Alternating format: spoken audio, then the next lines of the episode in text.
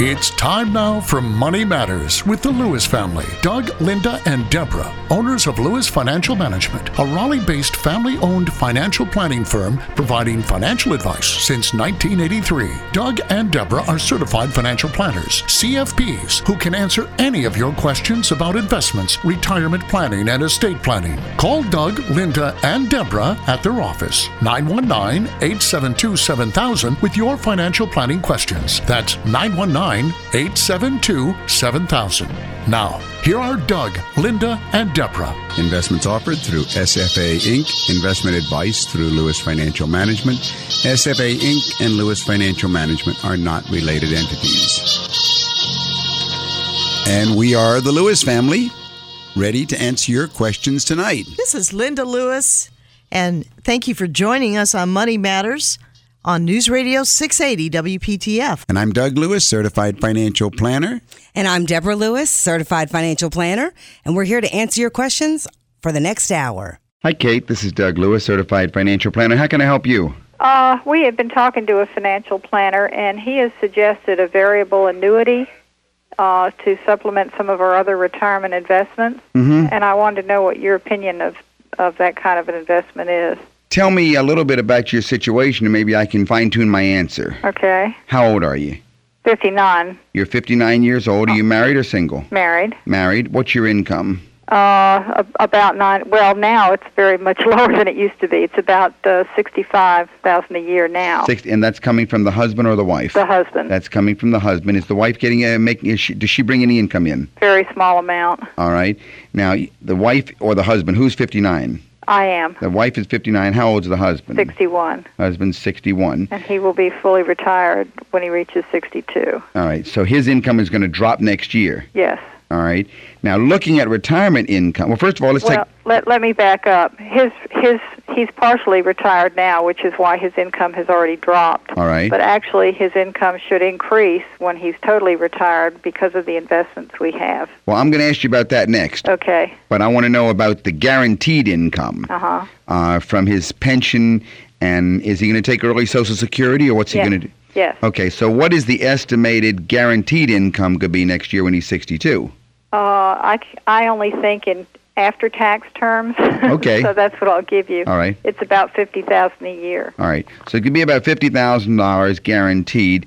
And then, what are your living expenses on an annual basis? Uh, I imagine the financial planner went over that in depth with you. you know what? What? I, I don't know the answer to that question. I could do it, but not.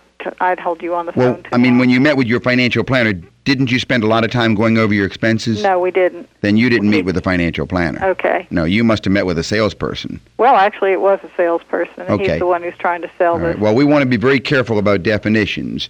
You see, uh, we want to find out a financial planner plans, uh-huh. and they and a, a, a true financial planner, a certified financial planner who is charging you a fee for the time you're spending there with them, whether it's an hourly fee or a fixed fee, which is the only kind that you should be seeing, by the way. That kind of planner should start with your living expense needs and then back into the kinds of questions. Our number in Raleigh is 919 872 7000. That's 919 USA 7000. For the moment, let's assume that your expenses are fifty thousand a year. Well, they're not, but anyway, we'll assume right. that for this Okay. exercise. Right. Most people underestimate their expenses. Uh, you have to build in there your desired number of vacation uh, travel expenses. That many people many people travel more after they retire. Gifts to the children, uh, clothing, all the other things that happen. But if you're saying that you're absolutely sure that his pension uh, and Social Security is going to cover uh, your lifestyle with all the, the, the luxuries that you may or may not want, then you don't need to touch any investment income. Now, if that's the case, let's go over to the investments. What do your investments look like right now? Well, our investments look very good. No, I mean, what are they? Oh, what are they? They're bonds, uh, mutual funds. All right. How much do you have in bonds? Uh, I'm just looking here because I've got I've got all that written out.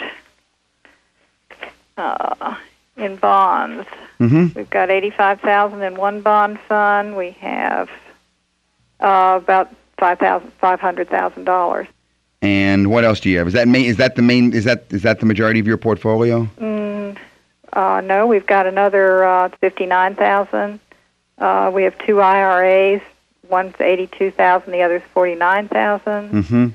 Mm-hmm. Uh, we have some other stock investments that are around three hundred thousand in various stock stocks, and then my husband's profit sharing, which he owns his own company. Mhm. At this point, is three hundred and ten thousand.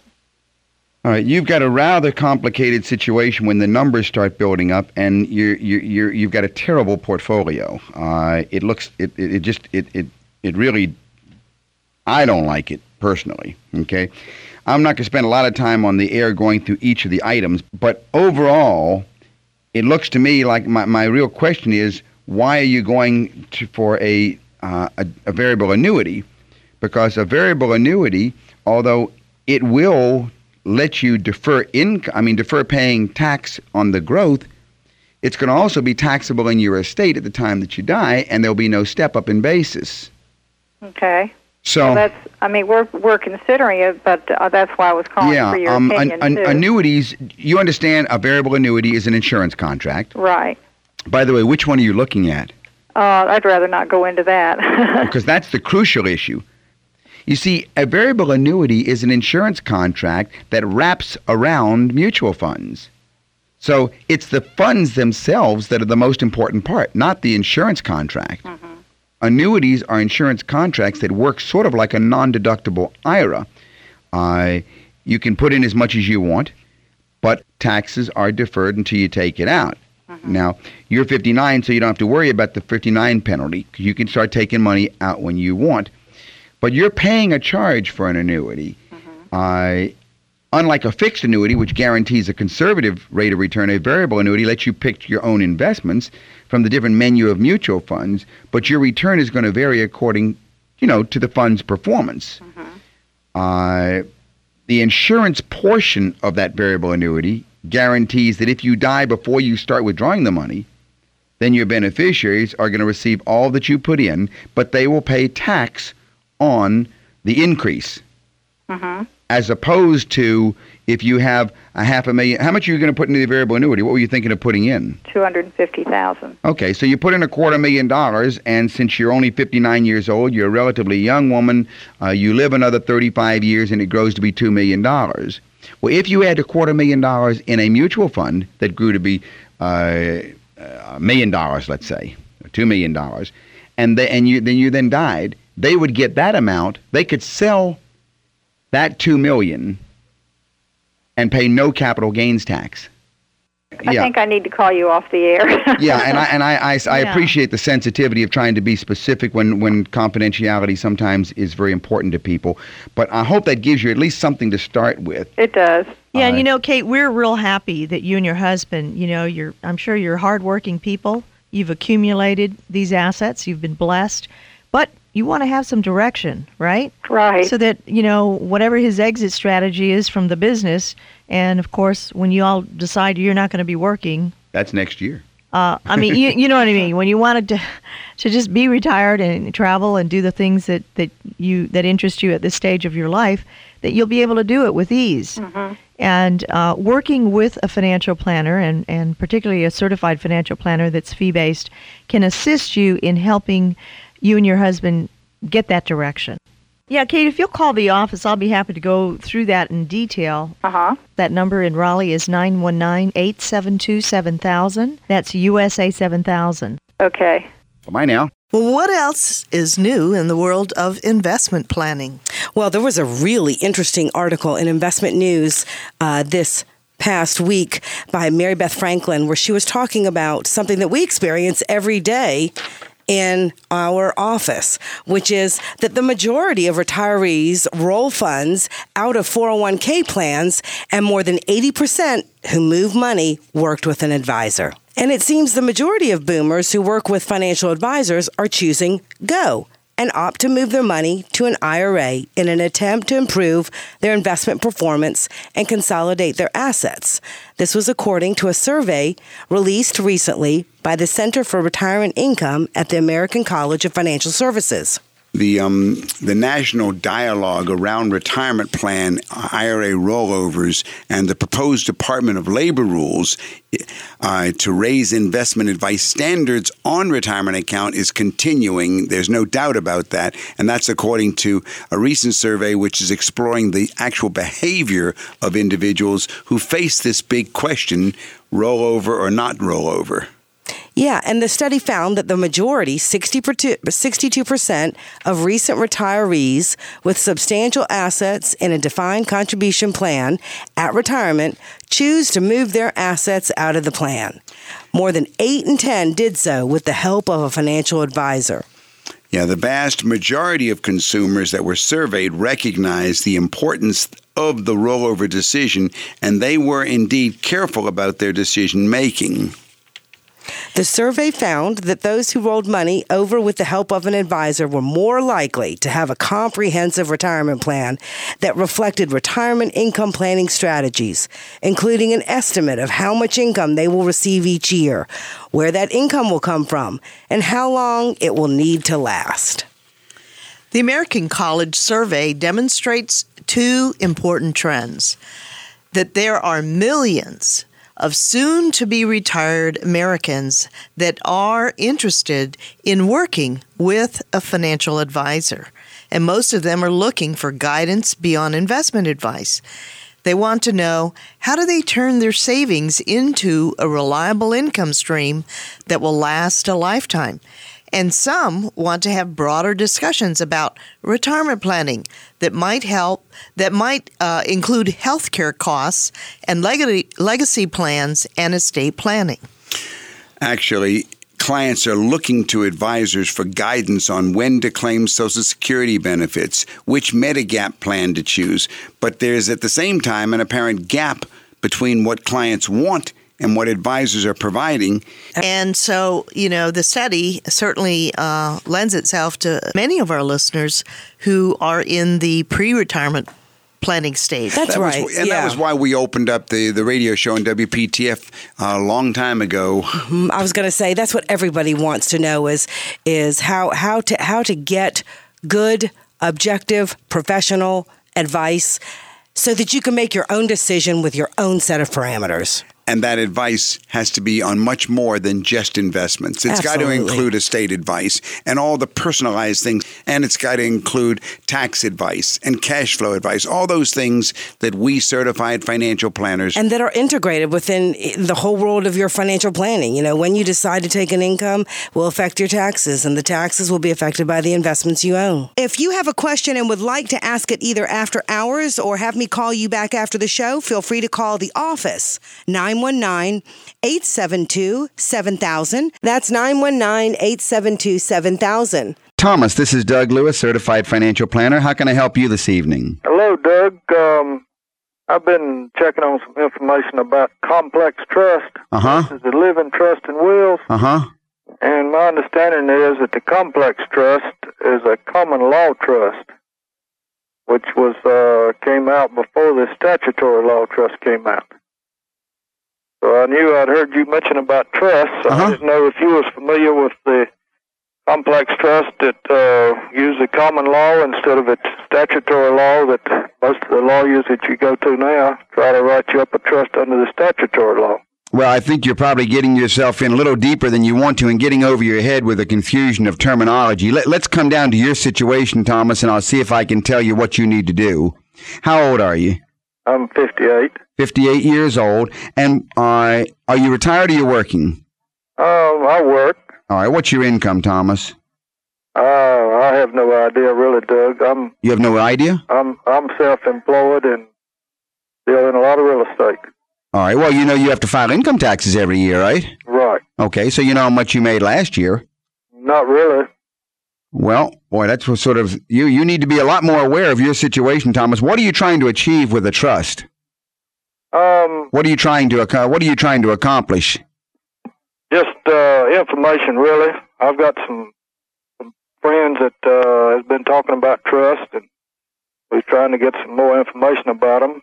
And uh, Well, the world of trust is very complicated. They break into testamentary trust versus inter vivos trust, and from testamentary and inter vivos trust, they then break into revocable and irrevocable trust. And the question of common law or uh, statutory law is irrelevant. That has nothing to do with the question of trust, Thomas. What you really need to do is to get a better handle on your situation and what you're trying to achieve, and then I can tell you what type of trust is best for you. one thing, there's uh, some people out of California that's trying to uh, market National Trust Services. Right. I think they, they they they peddle something called a living trust. Are you trying to protect yourselves from estate taxes or I mean, do you own a lot of real estate? Is that part of the issue? Yes, millions of dollars worth of real estate. Okay, so would it be fair to say that maybe it's a, a $3 million estate? That's that's real small, ma'am. One thing is this uh, this trust services say that they have ways that uh, you can sell real estate by setting it up in trust and assign assign the real estate to another trustee, swapping like that to avoid the income taxes. And Well- also, they set up a charitable trust where if you have any any um, profits say for a year or so, or whichever year you have profits, then the profits go into the charitable trust. Charitable trust contributes, I believe, 5% of the income to a charity. The rest of it You- stays in a charitable trust. Yeah, you're, I, that's what I'm trying to explain to you, Thomas. You're getting yourself very confused. We do these for a living in our office. Our number in Raleigh is 919-872-7000. That's 919-USA 7000. We do charitable trust. We do credit shelter trust. We do revocable living trust. But my, my point is that you need to, to know what you're trying to achieve. If you're trying to sell real estate and not pay capital gains tax, then a charitable ta- trust will work for you. On the other hand, just okay, that's uh, that's one thing because it'd be it'd be nice to be able to retire and right. sell, Right. a lot of assets and not uh, not have to pay. Right. We can do that. We can set up a charitable remainder unit trust where you go ahead and transfer your real estate or whatever it is that you're worried about has a high capital gains tax into this charitable trust. And then the charitable trust can sell it and pay no capital gains tax and turn around and start paying you and your wife a lifetime income for the rest of your lives. The risk there is that you want to make sure the trustee is someone that you trust. And the way to solve that one is make yourself your own trustee. Okay. Now, the problem with that is you have to have an administrator who will administer a self trusteed charitable trust. And there's no company out of California that's marketing that sort of service. You have to come and actually find an administrator who will administer a self trusteed trust, and you want to have one designed.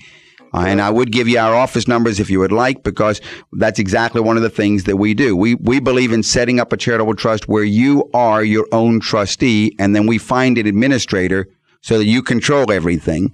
The the the one thing you have to be aware of in setting up a charitable trust with yourself as the trustee is if you want to pass this estate on to the children, Right. you need to replace what you put in the charitable trust with insurance because after your death, everything in the charitable trust, even though you've controlled it during your lifetimes, it's going to then go to a charity. Okay. So you want to set up a second trust, which is called an insurance trust, to replace everything. So now let's say you've got $20 million of real estate. You put $20 million of real estate into this charitable trust. You can sell it inside the charitable trust and pay zero taxes on it. And now the income from that $20 million can come back to you and your wife for the rest of your lives. And that could be as much as, oh, uh, a million and a half a year income to y'all. Okay. Then at the same time, however, you want to set up a second trust that owns a $20 million life insurance policy that will go to your children after you, the two of y'all die. Those are usually second to die insurance policies, and they're a lot cheaper than regular insurance policies. They don't pay off until the second death. But by the same token, where you get the, the money to pay the premium on that insurance policy is from the cash flow from the first trust that's paying you a million and a half a year. You see what I'm saying? Okay. Yeah. That will solve the estate taxes. That will solve the capital gains taxes. And That may be the one you're thinking of. Now, the revocable living trust is the one that most people are seeing being. There's a company in California that's marketing those, and that saves probate expenses and confidentiality.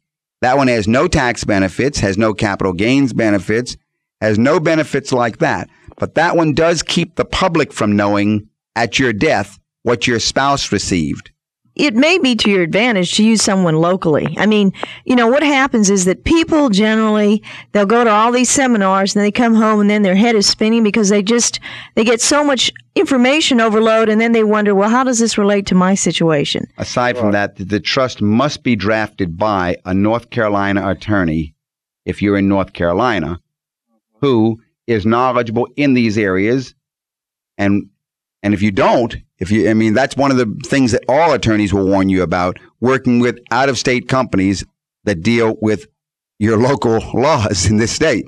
Right. And so, you know, and you need to have your, your whole estate analyzed so that it's appropriate for your situation. So why don't, if you'd like, you can call us at the office, Thomas. Our number is 872 here in Raleigh. That's USA 7000, and we'll be happy to provide you with more information if you'd like. Okay. Okay? All right. And thanks for calling. Thank you very much. Thank you, Thomas. Well, what else is new in the world of retirement planning? Well, you know, spending in retirement is actually a balancing act. A lot of people don't think about the spending in retirement because they're in the accumulation phase, but spending in retirement is a balancing act. It really is. How to spend down your money may be the missing link in your retirement plan. This is because nearly two thirds of savers approaching retirement don't have a strategy for which assets to tap first. Among those already retired, one third don't have a drawdown strategy. Yeah, what's sort of been beaten into their heads is save, save, save. And it really doesn't occur to most people until they just get a few months out before retirement to ask themselves, well, how do I take what I've saved and then turn it into income? And this failing to plan can be an expensive mistake. The worst or the wrong spending moves could result in an unnecessarily large tax bill, for example, or deplete your retirement savings more quickly. There's really no one size fits all strategy for what assets to tap, in what order, and proportion, and how much in total to withdraw in a given year. This all depends on factors such as your asset mix and balances, and your income needs, and your age. Your expected timing for claiming Social Security might also affect which drawdown plans you use first. I'm glad you said that, Deborah. That uh, there's no one size fits all because uh, the the move towards uh, robo advisors and computerized programs just will not do this. You can't they, because every client is different as they move into retirement. There are certain things that are uh, the same, and that's the possible sources of income. I, I, I guess there's six possible sources of income, right, Lynn? Exactly. Uh, most people will depend, uh, firstly, on Social Security. All right. Uh, secondly, some folks will have a pension Right. income if they happen to have a pension while they're working. Then, thirdly, there's always a 401k. All right. Fourth, an IRA, any right. uh, individual IRAs that you may have. Fifth, uh, gross growth investments. All right. Sixth, income investments such as REITs, BDCs, bonds, and alternatives. Yeah. So when we start looking at this, is what does fit everybody, the possible places to draw the income from. Now, to craft a plan, you have to think long term. One of the cornerstones of good tax planning is to think about things over more than one tax year. Now, the way we approach it, we break your investment portfolios into two. There is the IRA rollover, which, of course, is going to be your 401k that rolled over, your other IRAs. That's going to be one uh, big pot. And the other big pot is going to be the personal portfolio, the non tax qualified portfolio.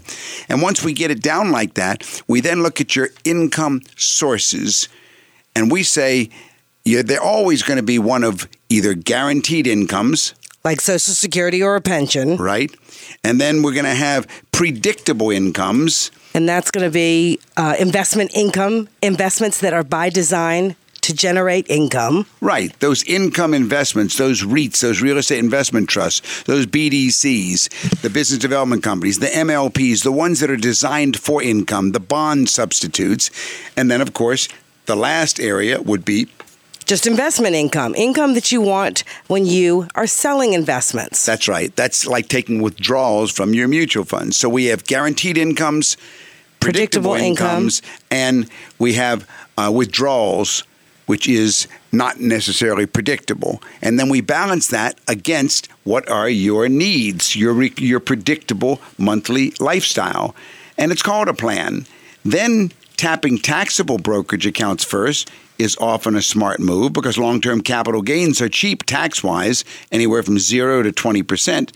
But if you have substantial savings in a retirement account, starting withdrawals before the RMD can help reduce the amount that you have to withdraw in later years, reducing those tax obligations.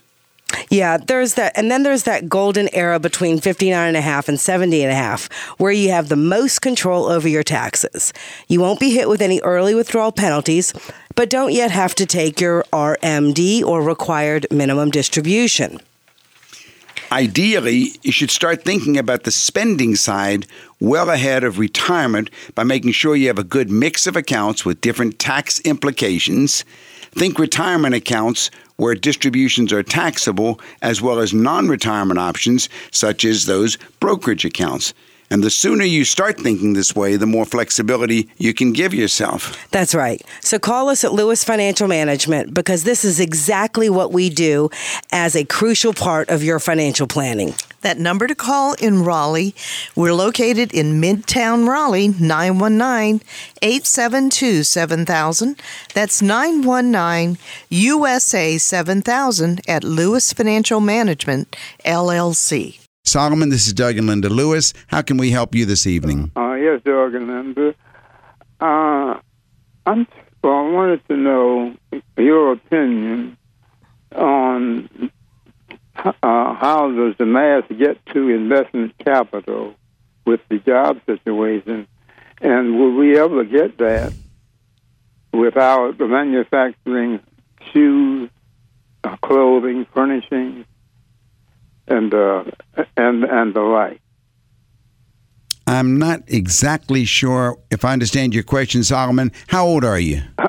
I'm is 86, but I'm concerned about my three generation that's under me.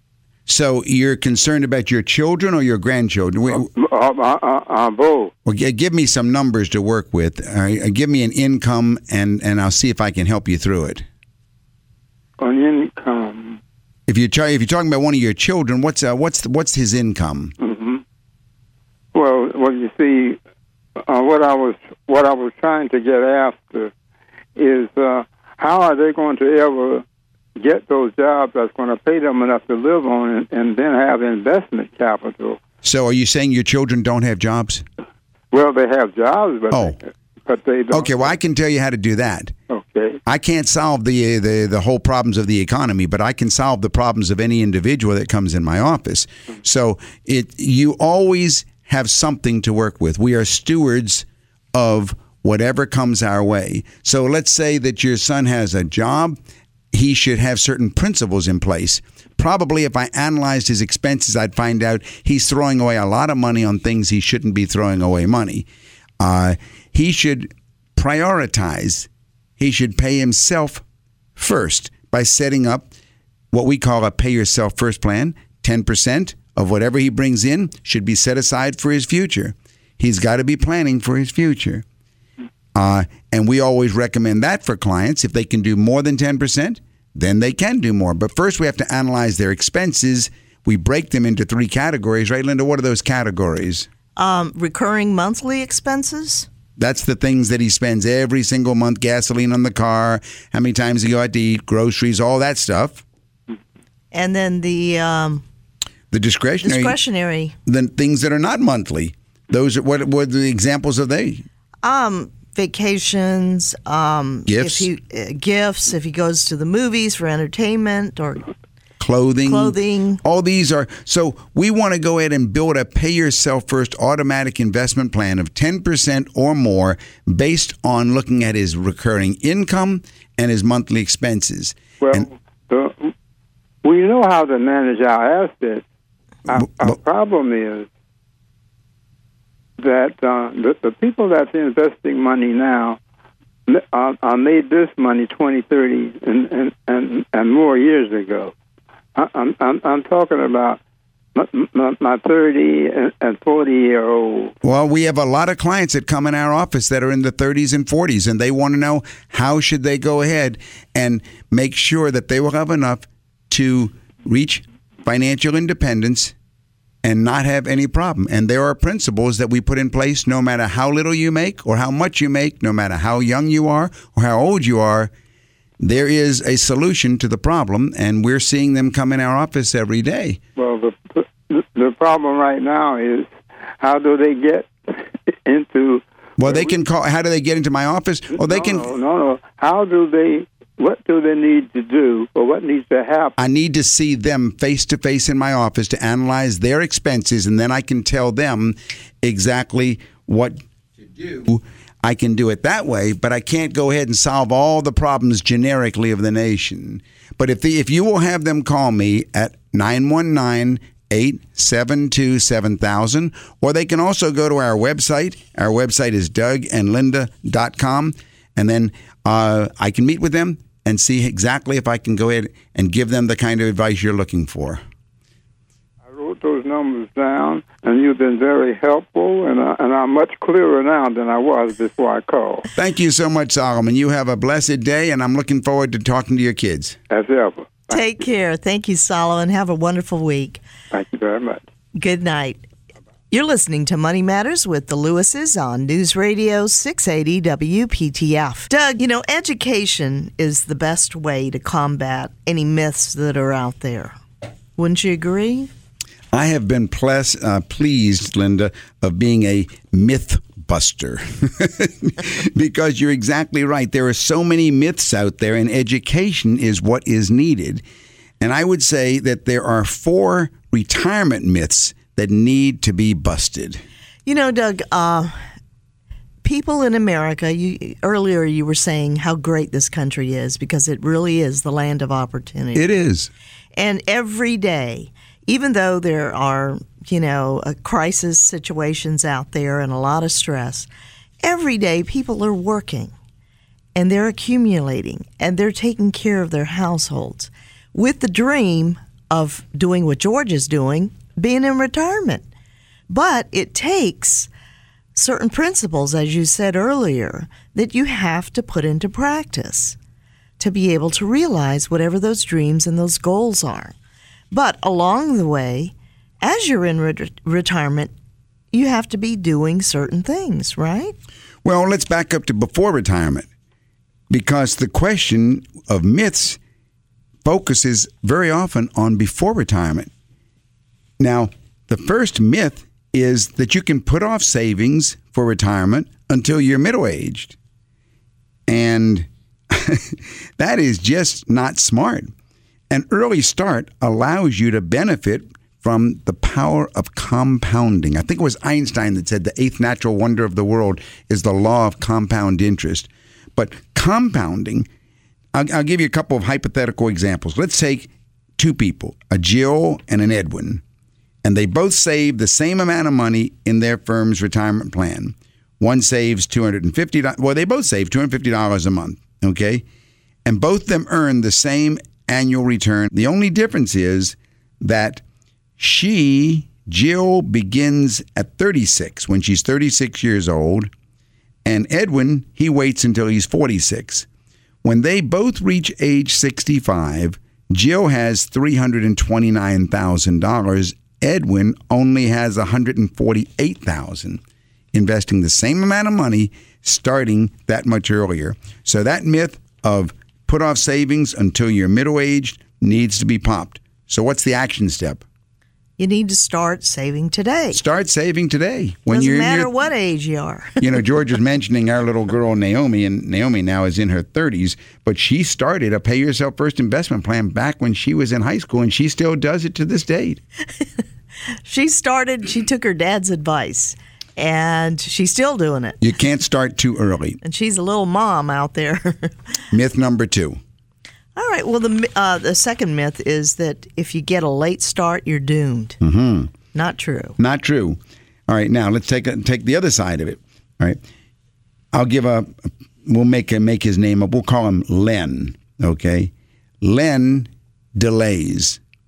He delays for whatever reason. He doesn't have a job for a period of time and so forth. Anyway, he doesn't start until he's 50 years old. But he decides he's going to put the pedal to the metal. All right, well, let's say he does that and he doesn't start until he's 50. You know, by the time he is 67 years old, assuming his money grows at 8%, he will have $926,000, almost a million dollars. So the myth that you can't, you're doomed if you get a late start needs to be popped. What's the action step? Save as much as possible. As much as possible. The later you start, max out as much as you can. So basically, what you're doing, if you're saving as much as you possibly can, you can make up for that late start. You can consider saving as much as you can, and perhaps even the maximum that's allowable. You know, our first caller tonight, Linda, asked the question of um, what about uh, his kids and his grandkids, and then I told him, I said, well, really, there's no two, there's there's no nobody who can't do it, and I said we need to go ahead and look at a pay yourself first plan. You're listening to Money Matters with Doug, Linda, and Deborah Lewis. Call 919 872 7000 or visit our website, dougandlinda.com. The pay yourself first plan is it can be customized to anybody. And when I have people who are starting late, what I like to do, Linda, is I like to recategorize their expenses into their recurring monthly expenses that you talked about earlier in the show. I call them RMEs, the recurring monthly expenses. And then from there, bring in what's your recurring income. I don't even look at the non monthly stuff like vacations and gifts. And, that delta, that difference, is the maximum that you've got to work with. And that may change each month or in, down the road. If you're going to take a vacation, you got to change it. But pumping that maximum into an investment plan, whether it be 401k plus a personal, but if it can all be captured, then you can do it. So the action item on starting late is maximum, as much as you can. Okay, myth number three.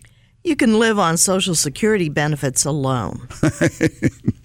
I'm afraid that is a myth. In fact, Social Security, according to most of the studies I've seen, is going to replace only about 40% of the average retiree's pre retirement income.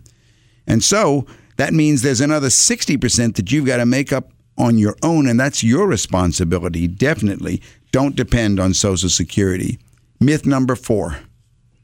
If you'll need a lot less money when you retire to maintain your lifestyle. You know, Lynn, this is really significant because I have, as you know, I think recently I computed that I've, I've met with uh, 10,000 appointment contacts face to face with clients through my career. And many, many of them move into retirement and they do not spend less, they spend more.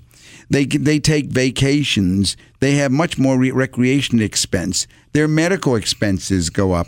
And so thinking that you're going to spend less, that is a big myth. It needs to be uh, popped. I think some people think that, well, I'm not going to pay as much for transportation or That is true. Sometimes, yeah. But But it- by and large, you're going to spend more. I know. I have, I don't have a single client that is not spending quite a bit more than they were when they were working. And sometimes it's just helping out the grandkids, right? That's I mean you never know, but you definitely should not plan on spending less. So what's the action?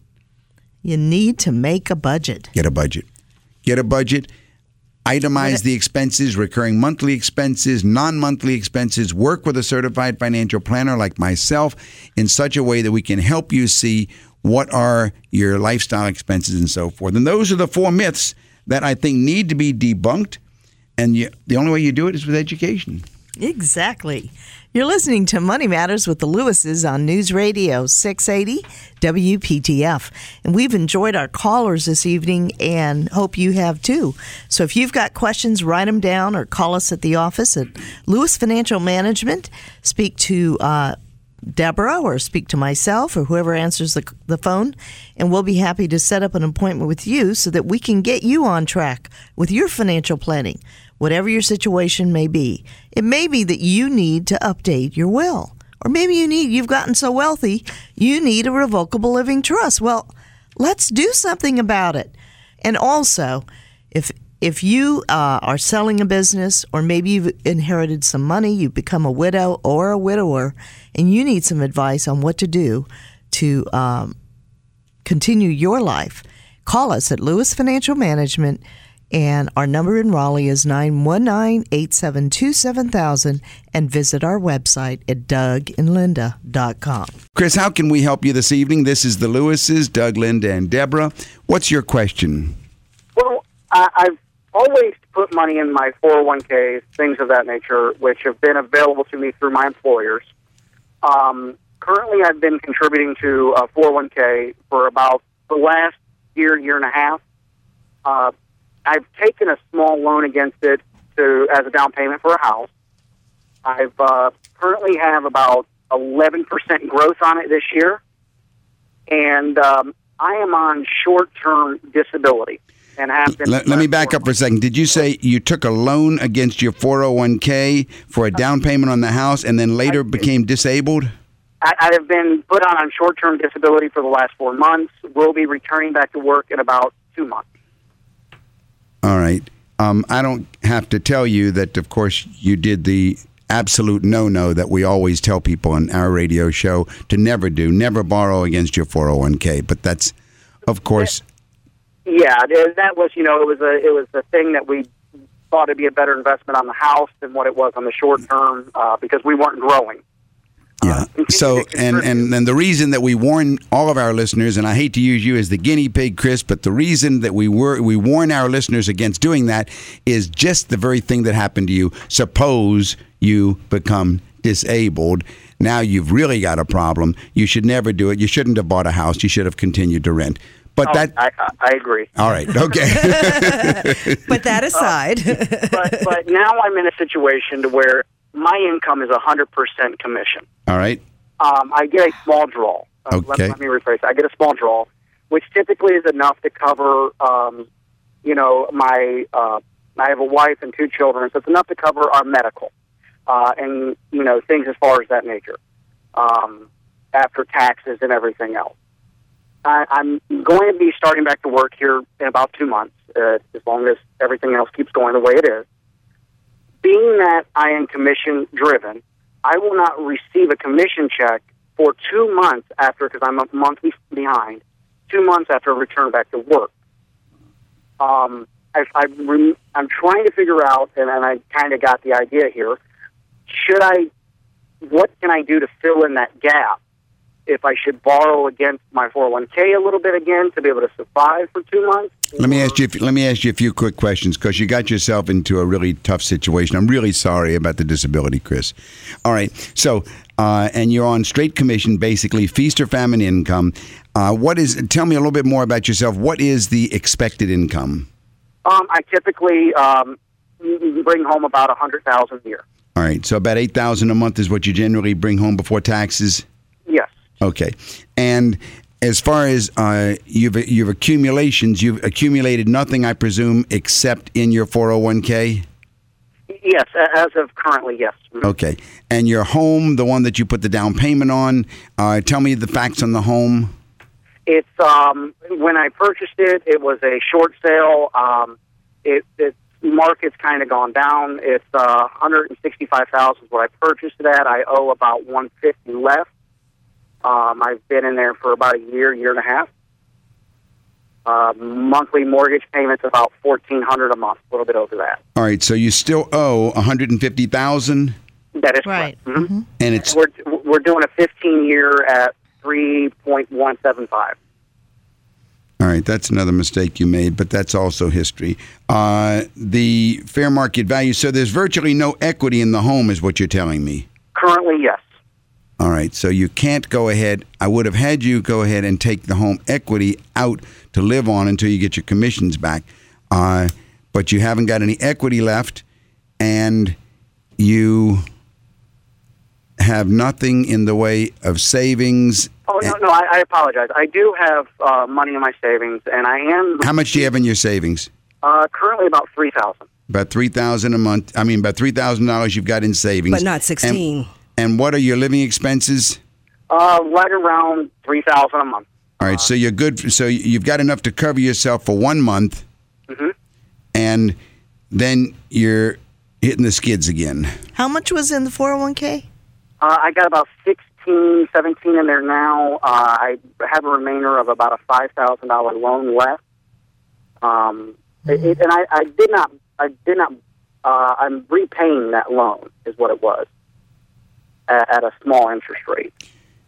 Well, it doesn't sound to me like you've got any moves uh, other than to go ahead and, and take more out of the 401k. Because it, if indeed you need $3,000 to feed your wife and two kids and you're good for one month and you're not going to get any uh, commissions for two months and you have no savings other than enough to cover yourself for one month, then and you have no equity in your home that you can borrow to cover yourself, it sounds to me like the only thing you've got is the 401k. There are no moves left. Give us a call during the week at Lewis Financial Management. Make an appointment to sit down face to face and discuss your, your situation. The number at our office during the week is 919 872 7000. That's 919 872 7000. Can your wife get a? I'm sorry. Can your wife get a part-time job or? Well, she does work full time as well. Oh, I she, see. She is Okay. working full time. I apologize, but she only brings home maybe, um, I'd say about fourteen um, uh, a, a month. Well, if he does take the option of the 401k, Doug, and he has 5000 uh, What I would do first of all is I would go ahead. He's got to go ahead and, and, and, and take and make another loan. He doesn't have any choice. Uh, of course, I'd stop contributing. Uh, Oh, and I have. I, I yeah, yeah, but but it doesn't matter if you're not bringing anything in. There's nothing to contribute because it's a salary reduction. So Yeah. you know, so six percent of nothing is still nothing. The uh, what I would do to try and get his his his world back under control is I think I would go ahead and uh, take these immediate emergency moves, then go and see if he can refinance the house at a 30 year loan. That's what Uh, I was that thinking. Would, th- that would lower his payments Right. Uh-huh. and give him a little extra breathing room, and then start paying back that uh, the money back into the 401k Uh-huh. as soon as possible. But with these moves, uh, I'm sorry, was it Chris? yes. Chris, with these moves, you're going to want to coordinate all these pieces because you're going to want to, as soon as the income's back, you're going to want to repay, refinance the house, repay the loan, and then start contributing again. I mean, there's a lot of moving pieces. And and I was contributing before I went in uh, out of work. Uh, I was contributing about six percent, What kind of match do they give you? zero. Oh, well, then you shouldn't contribute anyway. Yeah, you should never contribute to the 401k unless there's a match. Okay. Okay. Yeah, no, you'd be, you're much better off contributing to your own portfolio. We call it a pay yourself first plan. I don't say you shouldn't be contributing, but instead of contributing to a retirement uh, plan controlled by your employer, you should contribute to your own uh, investment portfolio to build up something for situations just, Just like, like this. this. That's Right, exactly right. Because if Chris, if this is Linda, but if you had been contributing a portion of your income into a mutual fund in your own name and not in the retirement plan, then you could ask, access that Without a it would have been liquid, and you could have used it, you know, for your emergency. Okay, and and I have met, met with financial planners here in the past of looking at doing that, and uh, it's always the we'll do it later type thing. But I guess it hit me in the hind end when I didn't see the. Well, now is Yeah, I don't think there's an urgency at repaying that loan either. Uh, he can't do anything about. He can't free up the IRA, the 401k, because he's still employed.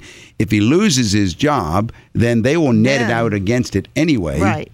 Uh, so and, That's- and and that is an option. Just to be as uh, transparent as can be, I do have another option uh, here in two months of going with a def- different employer, which would liquefy, I guess, the remaining of my 401k. It would. It would allow it to be rolled over into an IRA. It's not a bunch of money. It'd be about ten thousand dollars, I think you're figuring, or something like that. But it would let you start again. I think you may want to go ahead and try and schedule an appointment with us if you'd like to. Uh, Deborah can give you our information, and then maybe a consultation might help you at least see it from another view.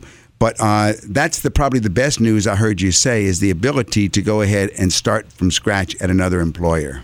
Okay, and then just pay whatever the taxes are, and either roll it over to an uh, an IRA or something as far as that nature. Well, there'd be no tax, Chris. You would just roll it into an IRA. So because it's already got a custodian, the 401k has a custodian, you would just take you would just roll it into your own individual retirement account. Right now it's in your employer's retirement account. Yeah, but Would- so when it you rolls over there'd be no tax. what Would about you the prefer a regular IRA or a Roth? No, no, No, no, no, no, no. no, no, no, First, you only have one choice.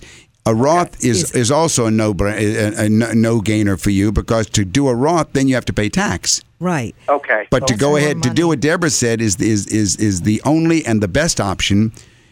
Right. You you right now in your 401k there's about 16,000 you said? yes, And you and the loan is about how much? five? about five. 5,000. So what would happen at the time that you terminate employment, they would go ahead and tell you you have the option to take your 401k and roll it into a normal what we call a rollover IRA tax free, but the 5,000 would be right away eliminated from the 16 and they would and you would roll over 11,000 tax free. That's right. So it'd be netted out. correct. So there wouldn't be tax on the loan. no. Okay. It would just be paid off. Awesome. Now, now, it, because I'm struggling, I guess, for the month or something as far as the nature, would it make sense to take against that a little bit to be able to cushion myself for that little bit of time, or no? That's hard to say until I see everything. I'd like to go ahead and look at all of those expenses. Okay. But I- okay. Yeah, I'll, I'll, I'm going back to the office if you want to talk later tonight. But if you want to call me Monday morning, that's tomorrow morning. That's fine too. It's 919-872-7000. 919-872-7000 and we can get a little more information talk about the particulars and you know try and help you with the next few steps And be encouraged, Chris. This is just a season. It's going to pass, and you know you'll be back in full swing. So we're rooting for you. Not a problem. I'll, I'll be more than happy to talk to you tomorrow. Thank you. All okay, take care. Thank, you so you. much for calling. No problem. Thank you. All right, have a great week. You. You're listening to Money Matters with Doug and Linda and Deborah Lewis on News Radio 680 WPTF. One of the things, Linda, that I think is very crucial is spouses having to have the money talk. I really think that spouses need to have the money talk and they need to have it with a third party. They need to have it with a certified financial planner because, in the typical division of labor in many households, one spouse manages the bills and the assets, and that, of course, is natural and healthy. But both spouses should have at least a baseline understanding of the family, family finances, and this seldom seems to be the case. People are busy working, and then mom is usually busy taking care of the children. According to one study, Lynn, 28% of couples were completely confident, only 28% were confident that either one of them was prepared to steer the family finances if something happened. Disability, divorce, death, all of these things can, you know, and we've seen them all, they can thrust new responsibilities on spouses when they are ill prepared. But having that talk, you know, the the what if, the what if, that's necessary. It is definitely necessary. And you talked about having uh, an action plan. I would say have that appointment. That with a conversation with your with- spouse. and with a certified financial planner there so you can go through all the what ifs. You begin with a list of assets. That's the first thing you need to do. The best way to start the conversation is to make an inventory of assets. You start with the financial accounts, the 401ks, the IRAs, the brokerage accounts, the checking accounts, the insurance policies, and even an emergency fund. But all of these items need to be brought to the table so that both uh, parties are comfortable that if something happens, it's not new to them. When couples openly discuss how much they're willing to save, to spend, then when disaster strikes, then they feel prepared. I agree with you, Doug. It is important. And that we, you know, over the years that we've been on WPTF, we've met so many wonderful households and families, wonderful people who have taken the step in their life and have had this conversation with each other and with a certified financial planner. And then we have seen the, the events happen, haven't we? We've seen death, we've seen disability, we've seen divorce. But we know one thing in each case, they're prepared. And that is the comfort. We don't like to think it's going to happen, but knowing that you have it prepared, a plan in place, gives you the comfort that you are uh, you're prepared. Exactly. We always say your money matters because your financial future is at stake. Well, you need to prepare for the future because you just don't know. You just don't know. You know, the other day we had a friend and he lost his brother suddenly from 50, a heart attack. 59 years old, suddenly passed away. It it pays t- to prepare for the future. That's right. You need a planner and you need a plan. Call us at Lewis Financial Management 919 872 7000. Have a wonderful week, everyone. You've been listening to Money Matters with Doug, Linda, and Deborah Lewis. Money Matters provides you with a personal financial hotline on any subject where money really matters. For more information, you can call Doug, Linda, or Deborah in Raleigh at 919 872 7000. That's USA 7000. Listen again next Saturday and Sunday at 5 p.m. for Money Matters with the Lewises on 680 WPTF.